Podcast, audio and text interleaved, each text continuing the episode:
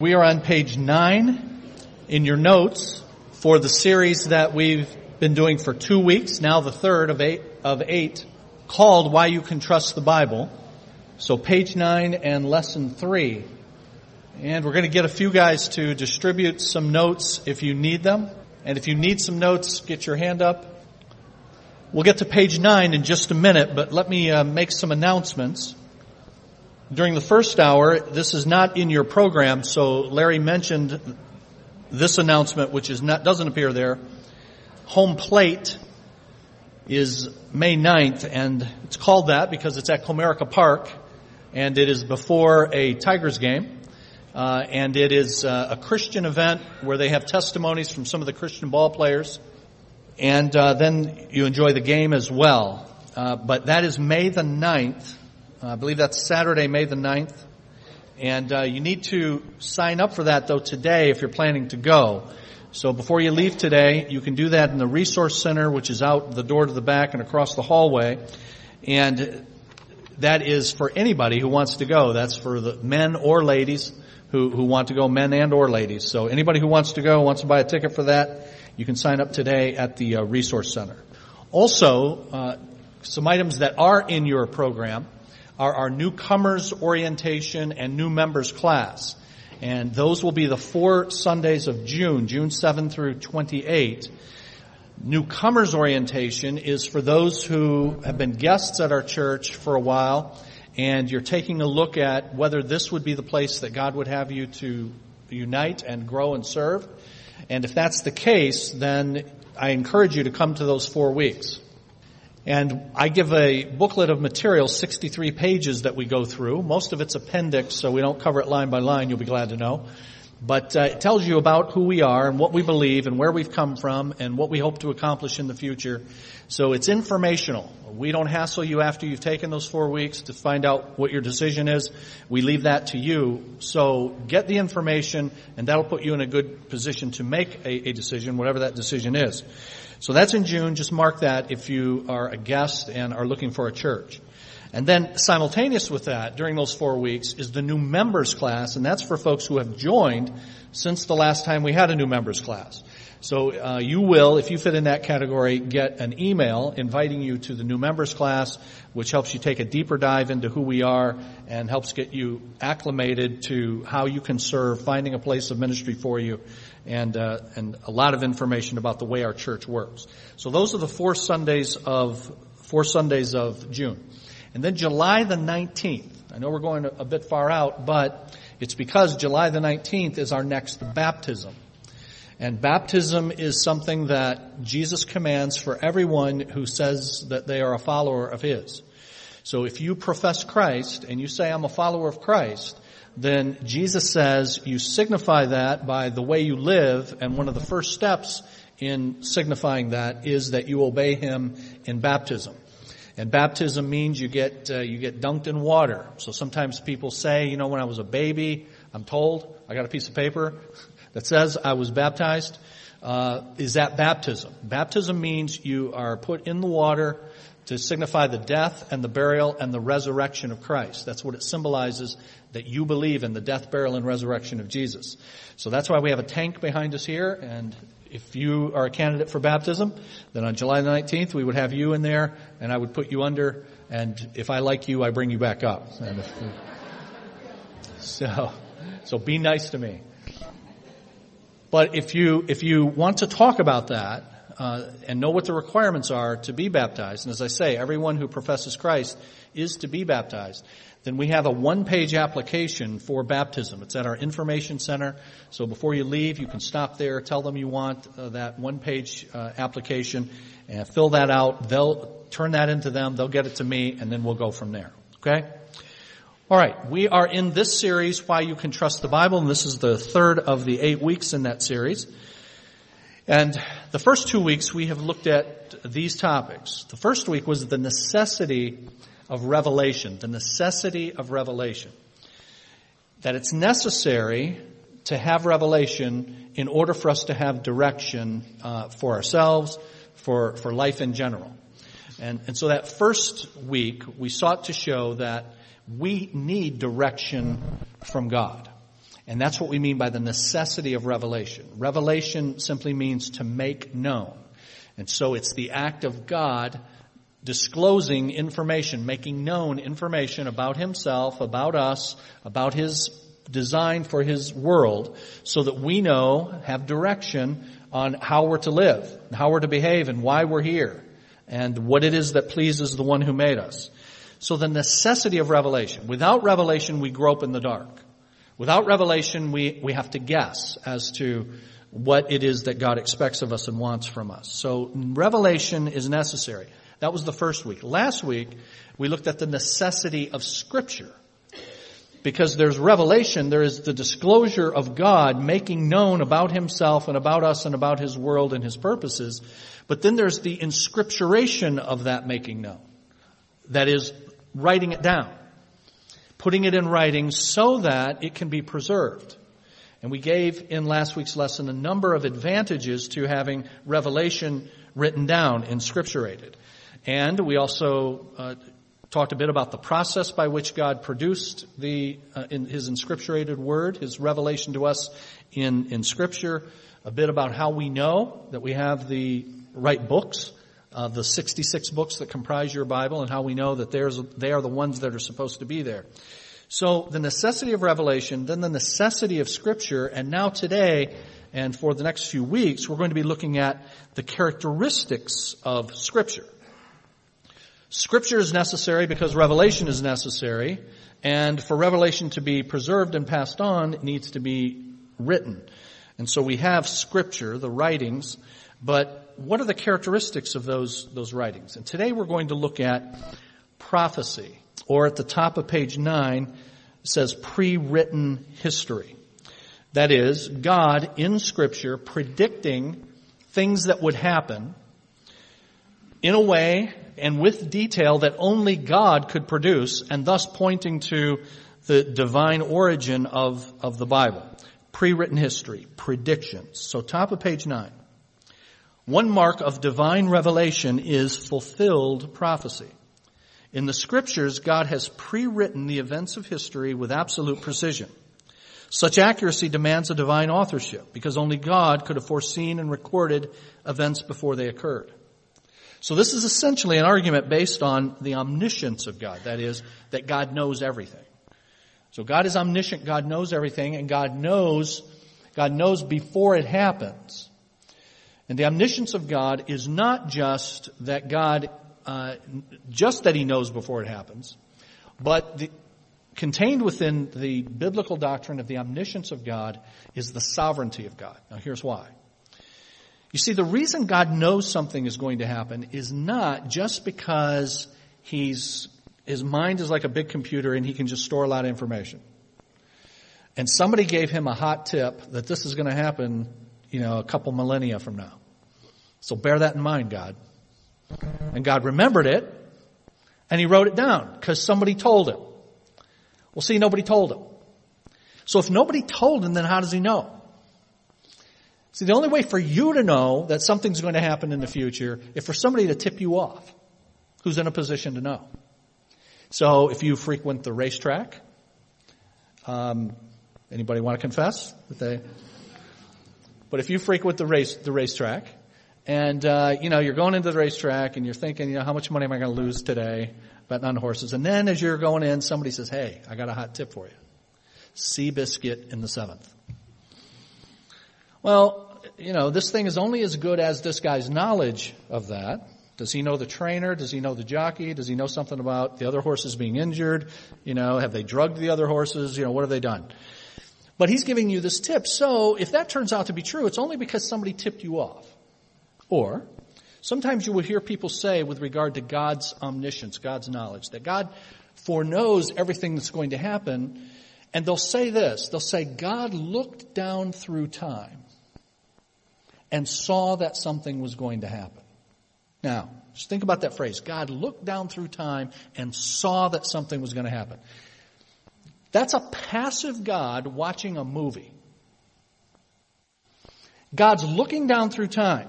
He's watching a movie, let's call it the movie time. And God's looking at it and he's going, look at all the stuff those people are going to do. I'm going to write some of that stuff down. Now the question then is, who produced that movie? Who directed that movie? And at the end of the movie called Time, when the credits roll, they all say God. Producer, director, production company, owner, the whole bit. You see, the reason God knows is because God has planned. God doesn't know passively, God knows actively. God doesn't learn it from anybody. God doesn't learn it from looking down through time. He doesn't learn it by watching a movie. God learns, in fact, let me back up. God knows it because God planned it. God doesn't learn anything. You know, my mom used to say to me lots of times, haven't you learned a thing? And the answer was often, yes, I haven't learned a thing. Uh, God hasn't learned a thing, but here's why. God has nothing to learn. He knows everything. So I say sometimes, has it ever occurred to you that nothing has ever occurred to God? God has never had an aha moment, ever. So God intuitively knows all things and all things come to pass according to His plan. So this pre-written history now, back to that first paragraph. This is an argument based on the omniscience of God. This omniscience of God, these things happen because a sovereign God has designed those things to happen and therefore God knows them assuredly that they're going to happen and is then able to write them out in detail. The Bible is the product of one who knows everything. The Bible alone gives us history in detail before it happens. Now that last line, the Bible alone does this. So you might be sitting out there saying, oh wait a minute. I, I got a book, you know, I, I got a high school teacher, I had a college professor, you know, who talked about Nostradamus or something. And, and he predicted stuff, didn't he? So if you'll take a look at the footnote at the bottom, it's kind of small type font. Some might object that others, such as Nostradamus, have shown the ability to predict the future, therefore predictive prophecy is not really unique to the Bible. However, the extremely general nature of the predictions of Nostradamus and horoscopes are in fact what make them effective. And then I give you a website that you can go to to, to check out how the so-called prophecies of Nostradamus and others work that, that way. So I said, you know, if you, if you bet on the races, I, I gave my illustration. If you read the hor- your horoscope, okay, and I'm not looking for hands on that either, but, but just know that if you read the horoscope that, that the Bible's not a book that's big on astrology and you knowing your future based upon planetary movements and whether you're a Pisces and, you know, all of that. By the way, I'm a Pisces. I look every day. No, I don't. No, I don't. But the, those, you, know, you go to the paper and you look on a given day and they say stuff like, today you'll meet someone interesting who will have significant impact on you. So, okay, that's my horoscope for the day. Today I'm going to meet someone interesting who's going to have significant impact on me. And so now I start to go out through my day. Now, some of you know this story uh, about me when I was, I think I was 25, and I had just gotten a new job uh, working in the computer field. I'd only been working at this particular place for about three weeks, and I had set a lunch appointment with a friend, and I hadn't seen this friend in a while, and we just got so engaged in conversation that uh, I lost track of time, which I want to do when I'm talking. Have you ever noticed that when you've been to any of the services? And uh, and so now I'm going to be late getting back. Uh, I had lunch with this guy in Wyandotte on Biddle in Eureka at the Big Boy, which is still there, and then I have to go south to McLouth Steel and their computer building uh, in Trenton.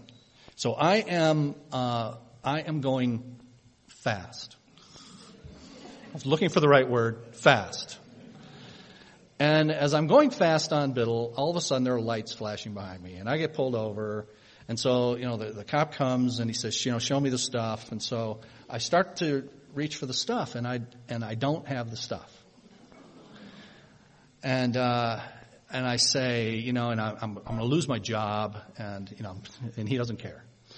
And he goes and he radios he radios in from the license plate and stuff, and he and he comes and says to me, "Hey, you ever you ever had any trouble in Dearborn?" And I go, "No." And he says, "Well, there's a warrant for your arrest in Dearborn."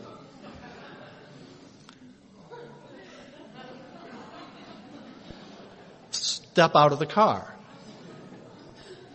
So I step out of the car, and he says, "Put your hands against the car." So I'm in and he frisks me and he cuffs me. And while he's cuffing me, I'm looking around going, somebody I know is going to go by here. I've grew up downriver my entire life. Somebody's going to know me. And he cuffs me and puts me in the back of his car and hauls me in. Now, this is the only time I've been in the back of a police car. I'm glad to say. That is a nasty place back there. I mean, the people that get arrested and go, you know, are in there are people who are drunk and are sick, and they. Cl- I'm, I'm thinking they clean those things once a month, whether they need to or not. Okay, so but anyway, I'm back there, and he takes me to the police station, and I'm in a holding area. It's a small holding area, and and I get my one phone call. And my one phone call is to my dear mother, who worked at the Wyandotte Hospital, which is practically next door. Mom, it's me. I'm in jail. now, this is the mom, this is my mom who has four boys. Uh, I'm the only Christian of the four boys. And, and the, my brothers have been in a lot of trouble. She's gotten lots of you're in jail, bail me out calls. But she hadn't gotten one from me. So now she's getting one, and her response is laughter. She, she just thinks this is uproariously funny. So she laughs on the phone and she comes over and I can see from this thing I'm in, I can see out in the lobby, she's laughing with the police. She's paying the money. She's just having a great time with us. But anyway, I get sprung from jail. And I go back to work and it's like three hours, you know, four hours after lunch and I have to explain to my boss. And, and from that point on, I was affectionately known in that department as Ken Jailhouse Rock Brown. That's what they, that's what they call me. Now, why do I bring all that up? What does that have to do with predictive prophecy? You know, what if, what if I was a horoscope guy? And my horoscope said, Today you're going to meet someone interesting who will have a significant impact on your life. And so I'm driving back to work, you know, I'm fuming, I'm mad, I'm mad at my mom for laughing, I'm mad at the cop. But then I'm thinking to myself, you know, that cop was kind of interesting. And it definitely did have a significant impact on my life. That horoscope thing really works, doesn't it? Now do you see what happens is the reason these things work is because they have that very general nature to them so that you can fit all kinds of things that happen into fulfillment. And so that's what we mean when we criticize the Nostradamus horoscope approach. Now look at the second paragraph. God's standard for prophecy is absolute accuracy. In Deuteronomy 18, God said to Moses, a prophet who presumes to speak in my name anything I have not commanded him to say, or a prophet who speaks in the name of other gods must be put to death. You may say to yourselves, how can we know when a message has not been spoken by the Lord? If what a prophet proclaims in the name of the Lord does not take place or come true, that is a message the Lord has not spoken. The prophet has spoken presumptuously. Do not be afraid of him. Now here is God on record.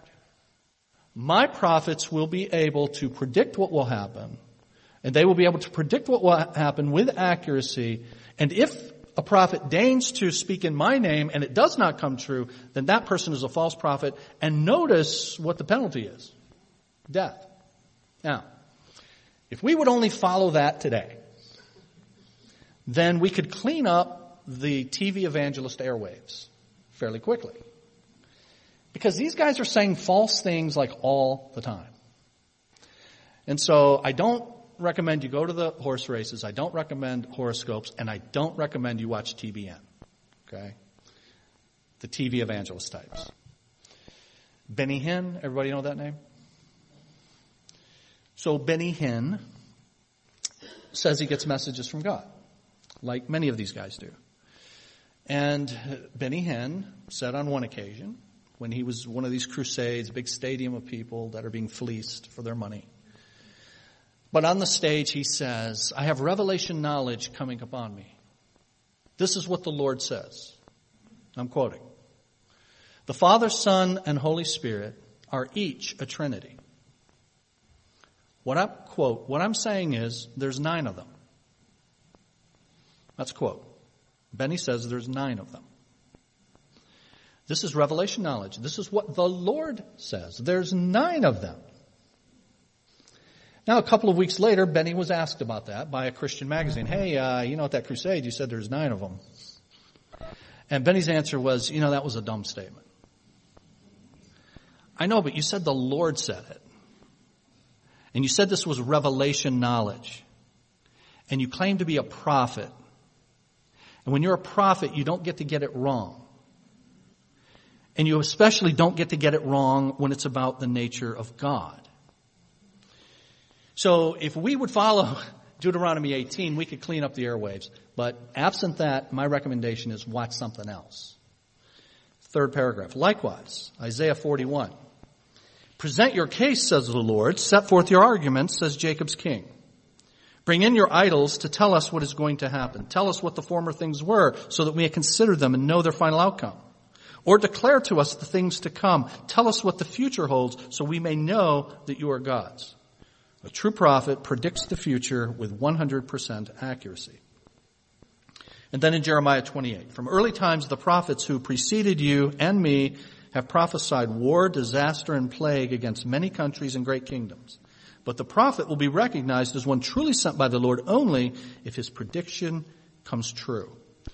So here the Bible is laying down a marker and saying, here is one way that you will know the divine origin of scripture, and that is the prophets who are recorded here are true prophets as evidenced by the fact that what they say actually comes to pass. So, we're giving some examples then in the following pages of how scripture has, has done that. One is this prophecy concerning the city of Tyre given in Ezekiel 26 through 28. And what does, what was the, what was the prophecy? That King Nebuchadnezzar would destroy the mainland. That many nations would rise up against Tyre. That Tyre would be made flat like uh, a rock that fishermen will dry their nets there, that the rubble of the city will be cast into the sea and Tyre will never be rebuilt again. Well, that's fairly specific. This is not your horoscope generality, is it? So, what happened then with Tyre? Well, page 10, Tyre was a great city, one of the largest most powerful of Phoenicia, which is modern day Lebanon. So it was a coastal city on the, on the Mediterranean. It was well fortified. A great wall protected the city from land attacks, while their world-renowned fleet protected from attack by the sea. Tyre was a flourishing city during the time of Josh, that Joshua led Israel into the, into the promised land. So how did all of this then come to fulfillment? Well, with regard to Nebuchadnezzar, not long after the prophecy given by Ezekiel, Nebuchadnezzar, the king of Babylon, did exactly what had been predicted. He laid siege against the city in the year 585 BC. For 13 years, he cut off the flow of supplies. In 537 BC, he finally succeeded in breaking the gates down, but he found that the city was almost empty. During that siege, the people of Tyre moved all their possessions. Now this is important. They moved all their possessions by ship and they were known for their ships, so they had these ships to do it with, to an island one half mile offshore. So Nebuchadnezzar gained no plunder. Although he destroyed the mainland, the new city offshore continued to flourish for 250 years. In the prophecy of Ezekiel 26:12, they will break down your walls and demolish your fine houses and throw your stones, timber and rubble into the sea. That remained unfulfilled. So part of it was fulfilled. The mainland of the city by Nebuchadnezzar is going to be, is going to be uh, destroyed. But what about this throwing stuff into the sea? And here along comes a guy that you've perhaps heard of, Alexander the Great. At age 22, Alexander the Great came east, conquering the known world with an army of between 30 and 40,000. Having defeated the Persians, Alexander was on the march toward Egypt. He arrived in Phoenician territory and demanded the cities open their gates to him. The citizens of Tyre refused, feeling they were secure on their island with their superior fleet. So can you picture what's happening here? You have Alexander conquering the known world at really lightning speed. And he's now come upon uh, the these cities along the Mediterranean in Phoenicia. He's demanding that they bow before him uh, like others prior have. And uh, they refuse. Well, they refuse because they're cocky. Why are they cocky? They're a half mile offshore. We've got the boats. And they're over here. On our side of the Gulf. So, you know, in effect, they're standing over there going like this. Come and get us if you can. So what did, what did Alexander do? Top of page 11. Realizing he didn't have a fleet that could match Tyre's, he decided to build a causeway to the island. But notice, to build it using the ruins from the mainland city. It was about 200 feet wide. The prophet said that the city would be thrown into the water, and that's exactly what happened. Now, I just want to stop here. so Nebuchadnezzar goes and does what God had predicted through Ezekiel would happen. Here's Alexander being used as God's instrument to carry out what God would, had predicted would happen. So you've got a pagan king and you've got, and you've got this pagan emperor in, in Alexander, both of them doing the bidding of God Almighty. Now here's what you ought to get out of that, friends. You ought to always remember this phrase. Everybody works for God. Everybody works for God. Even people who don't know they're working for God. Even people who don't want to work for God. Even people who deny God and blaspheme God. God is working all the stuff they do and say into His grand scheme. So who am I supposed to fear then? Who are you supposed to fear if in fact everybody works for God? 2015, we've got 18 months of, of pre-election stuff. It's already started. People are throwing their hat in the ring already. You know, so you got, what do you got? 55 Republican candidates, you know, and then you got a handful of Democrats and, you know, already the, the fighting started. And so here we go. And we're going to have this for 18 months. And what's going to happen with some of you is you're going to have some sleepless nights. You're going to fret because America's going to go down the tubes you know, if this candidate gets elected or that candidate gets elected. You should pray for the leaders of our country. That's what the Bible tells us to do. And you should, and you should engage as a citizen. The Bible teaches us to do that as well. Having prayed and having engaged, don't worry about it. Because everybody works for God. And whoever gets elected, we're going to be okay. Now that doesn't mean that things will go well. But I'm going to be okay, and you're going to be okay, because we're in the hands of Almighty God. Okay? So everybody works for God.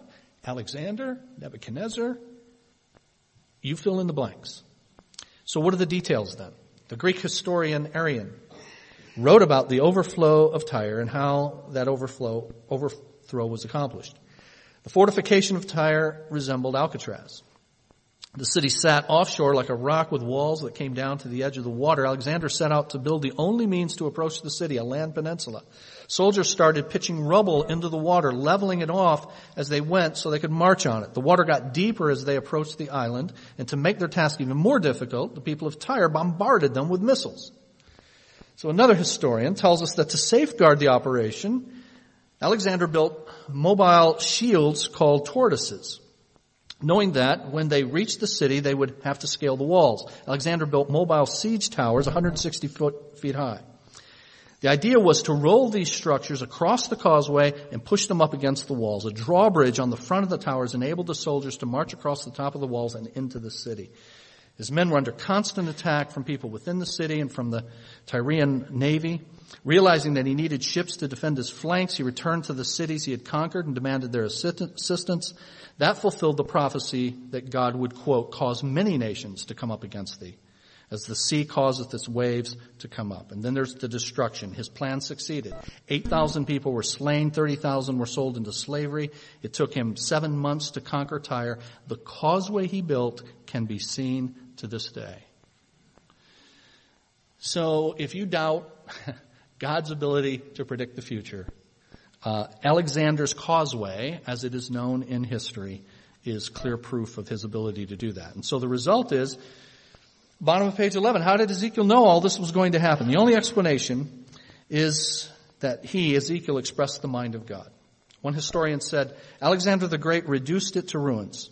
She recovered in a measure from this blow, but never regained the place she had previously held in the world. The larger part of the site is now as bare as the top of a rock, a place where the fishermen that still frequent the spot spread their nets to dry, precisely as God had said.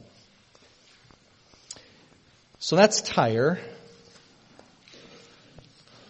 More briefly, Sidon, another Phoenician city. Ezekiel 28, Son of man, set your face against Sidon Prophesy against her and say, this is what the sovereign Lord says, I'm against you, O Sidon, and I will gain glory within you. They will know that I am the Lord when I inflict punishment on her and show myself holy within her. I will send a plague upon her and make blood flow in her streets. The slain will fall within her with a sword against her on every side. Then they will know that I am the Lord. Now, Sidon is 20 miles north of Tyre. Genesis 10 tells us it was named after the firstborn of Canaan. It became the center of idolatry. It was connected with the idols that you see listed, Baal, Ashtaroth, and Tammuz. Prophecy said there would, the prophecy said there would be blood in the streets, swords everywhere, but it does not say that Sidon would be ultimately destroyed like as was the case with Tyre. So what happened? Prophecy was fulfilled in the year 351 BC. The city at that time was ruled by Persia. Sidon revolted. The Persian army tried to quell the revolt, and there was a horrible slaughter. It was so bad that the citizens of Sidon, rather than face the vengeance of the Persians, locked themselves in their homes and set them on fire. 40,000 people perished. The city was rebuilt a number of times. One historian said blood has flowed in the streets again and again, but the city stayed in existence and stands today a monument to fulfilled prophecy. So the last line there, no man could have looked down the corridor of time and seen that Tyre would be destroyed, never to be rebuilt, and yet Sidon would stand. Only God could do that. Just a couple more. Here's one in Ezekiel 30 concerning Egypt. This is what the sovereign Lord says. I'll destroy the idols and put an end to the images of Memphis. No longer will there be a prince in Egypt, and I will spread fear throughout the land. I will lay waste upper Egypt, set fire to Zoan, and inflict punishment to Thebes. I will pour out my wrath on Pelusium, the stronghold of Egypt, and cut off the hordes of Thebes. I will set fire to Egypt. Pelusium will writhe in agony. Thebes will be taken by storm. Memphis will be in constant distress. Now, before I go on, let me just stop here for a minute. Do you, do you notice how many times God says, I'm going to judge you? That's what's happening here, right? That's what's happening with Tyre. That's what's happening with Sidon. That's what's happening now with these Egyptian cities. God says, I'm, I'm going to judge, I'm going to judge and judge severely. So I just want to stop for a moment and just have you consider, you know, what do you think about that? Is it okay for God to, to judge? Is it okay for God to judge severely? And, and your answer to that will depend on how you see yourself in relation to God. You see, the Bible teaches that we have all, all of us, sinned against God. And as I said in the first hour, the way we manifest and display that sin is different for each of us. But it all amounts to, I'm going to think and talk and act in ways contrary to what God's character reveals. And as a result, God's anger is excited against sin and against sinners. And God not only promises to punish that sin, but because God is constitutionally holy, God has to punish sin. So sometimes people say, you know, God, God can do anything. Well, that's sort of true. But there's, there's at least one thing God can't do, and that's, that's lie. he can't lie. He can't sin. God is restrained, not by anyone or anything external to him, but God is restrained by his own character. Can't lie, can't sin, and he cannot allow sin to go unpunished.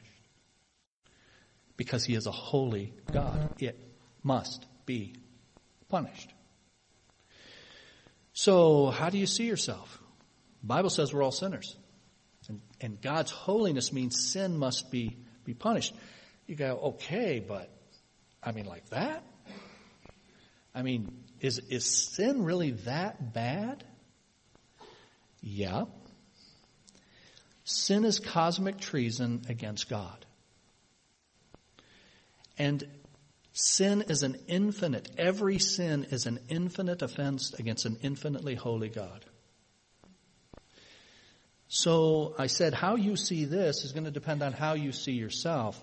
The way we should see ourselves is that we have all committed multiple, multiple infinite offenses against the infinite holiness of God. And the punishment for that could and by rights should be eternal separation from God. But it's not or it doesn't have to be. And here's why. Because God came to take the punishment for you. So if you need any proof that sin is as bad as it looks like it is with this stuff, where God is really taking it out, if you need any proof that it really requires all of that, then just look at the fact that God himself came and died a brutal death because of our sin. If sin was something light, like many of us think it is, then it would not have required God the Son to have come and died this heinous death on the cross. So when you read in the Bible that God punishes sin, what you should see there is that should and could be me.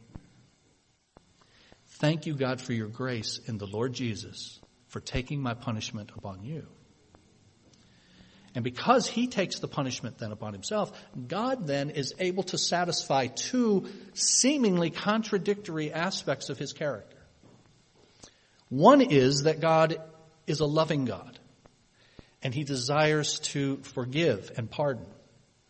And the other is that God is an absolutely holy God and must punish sin. So how do you reconcile those two things? You reconcile them at the cross of Calvary. Because God in His love came to do what you couldn't do and take the punishment that you and I deserved. And in taking that punishment then, God satisfied His justice and God also demonstrated his love. Now, the next couple of pages then are more of the same. Couple more cities, sin against God. God pronounces judgment on them. He gives the details of how they're going to be judged, and then he carries out he carries out the judgment. I just want to, to end then our time, our final five minutes this way. If you have a if you have a Bible, uh, turn to Luke chapter 13. And if you don't, you can just listen as I read and then just make the assumption that I'm actually reading from Luke 13. And then when you go home, look up Luke 13 and see if it's what I was saying. Luke 13 and verse 1. Now there were some present at that time who told Jesus about the Galileans whose blood Pilate had mixed with their sacrifices. So let me stop. So some people come to Jesus and they say, Jesus, did you read the Jerusalem Post? Pilate, you guys know the Roman governor Pilate. The Roman governor Pilate killed some people while they were worshiping. He mixed their blood with their sacrifice. They're worshiping and he comes and kills them. So what do you have to say about that, oh Messiah? And here's what Jesus says. Do you think these Galileans were worse sinners than all the other Galileans because they suffered this way? I tell you, no, no. Unless you repent, you too will all perish.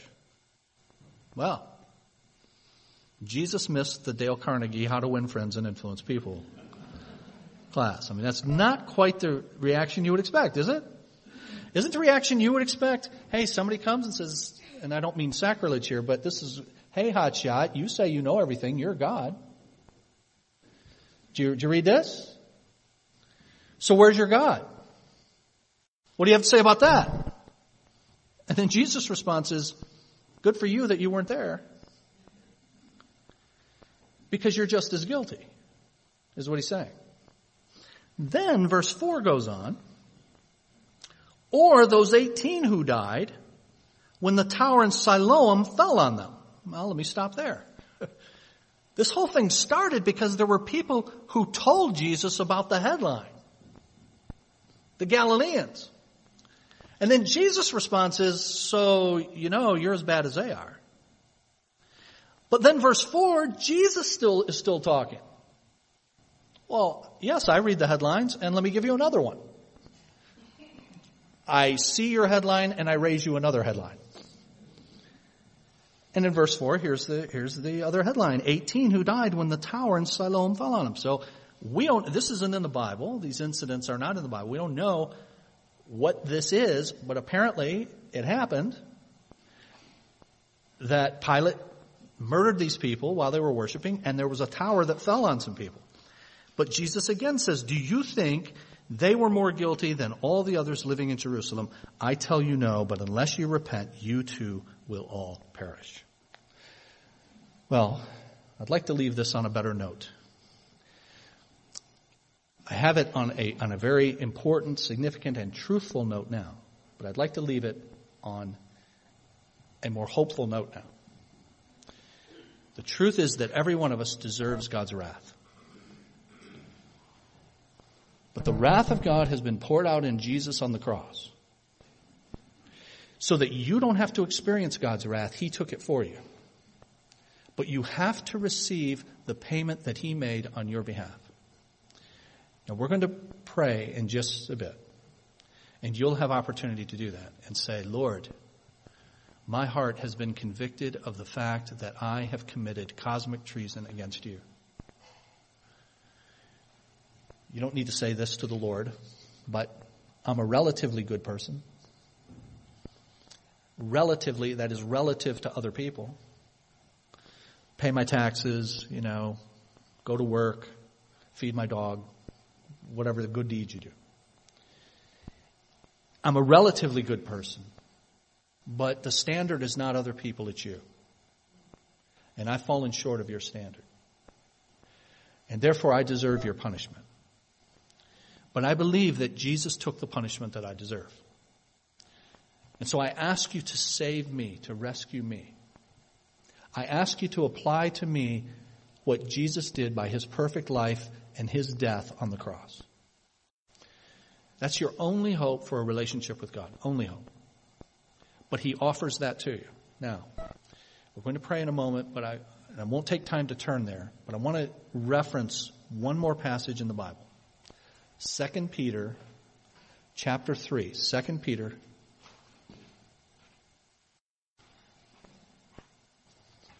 Is there someone walking on the roof? There is someone walking on the roof.